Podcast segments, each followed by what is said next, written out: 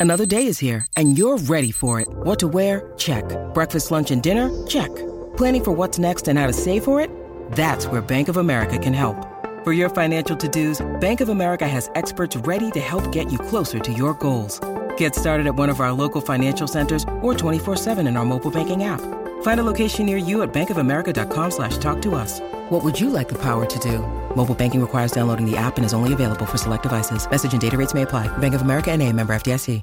At Evernorth Health Services, we believe costs shouldn't get in the way of life-changing care. And we're doing everything in our power to make it possible.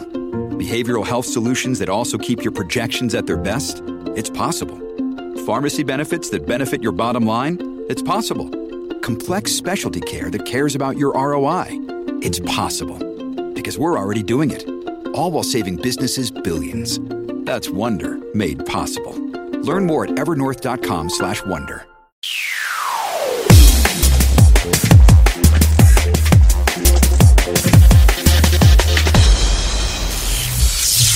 It's time for Financial Freedom Friday with Matt Theriault. Hot tip Your creativity can be a bigger financial resource than actual money, to the point where you don't even need money or access to bank loans.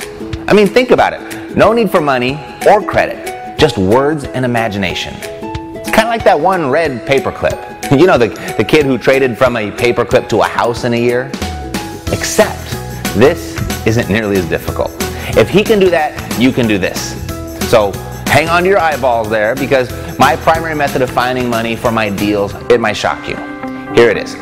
First, I look to the seller to provide financing for my deal as opposed to getting a conventional loan or, or tapping into friends and family. I look to the seller first. I think it's the first place that you should look and it's the best place. You know, and typically this is referred to as seller financing or seller carryback. Now, listen up. Before you roll your eyes or, or fry your brain trying to figure this out, understand this. There are endless ways to creatively finance a deal using the seller's money. But before you craft your numerical masterpiece, you've got to first know what the seller needs and when they need it. And you're also going to need to know how much money they owe on the property and if the payments are current. So, after you're firm on those items, now you can get to work massaging terms to see how they can help you help them. So there are three scenarios you're likely to encounter. Scenario number one free and clear properties, where they own the properties free and clear. And if they own it free and clear and they're open to seller financing, then that's an easy deal, right? But wait, why would someone want to take payments instead of cashing out? Why would they want money over time instead of getting all their money right now? Well, maybe they don't want to be landlords, but they like the cash flow. Or maybe they're up there in their years and, and they have no use for a chunk of money, but would rather live out their days in extra comfort with some extra income. Or maybe they want to, or they don't want to pay the taxes on the whole amount. Who knows?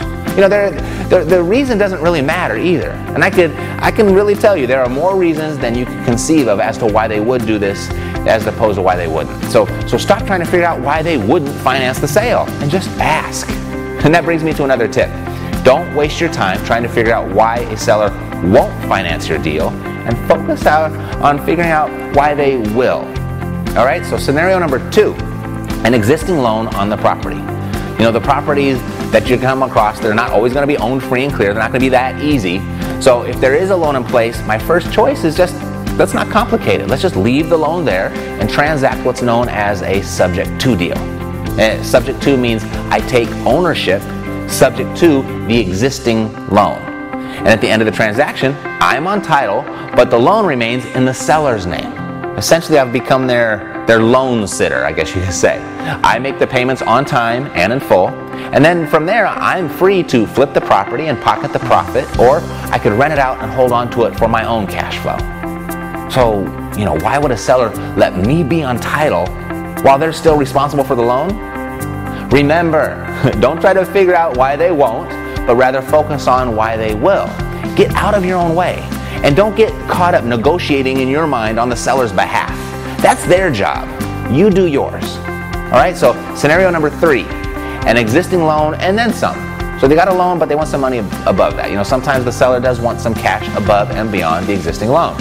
And in those cases, I look to the seller again and present them with the option to carry back an additional loan. So if they agree, you can either, you know, you can keep the loans separate and you can pay the bank and you can pay the seller separately. Or, my preference, wrap them all up into one loan using a third party servicing company who then distributes the payments to each lender accordingly. It's tidy, it's simple, it's safer, and it's, it's my preference. Listen, the more I creatively fashion deals involving the sellers, the less of my own money that I need, the less of my own money that I use. But understand this is a skill. It takes patience and practice to develop. I mean, you might self combust in the beginning.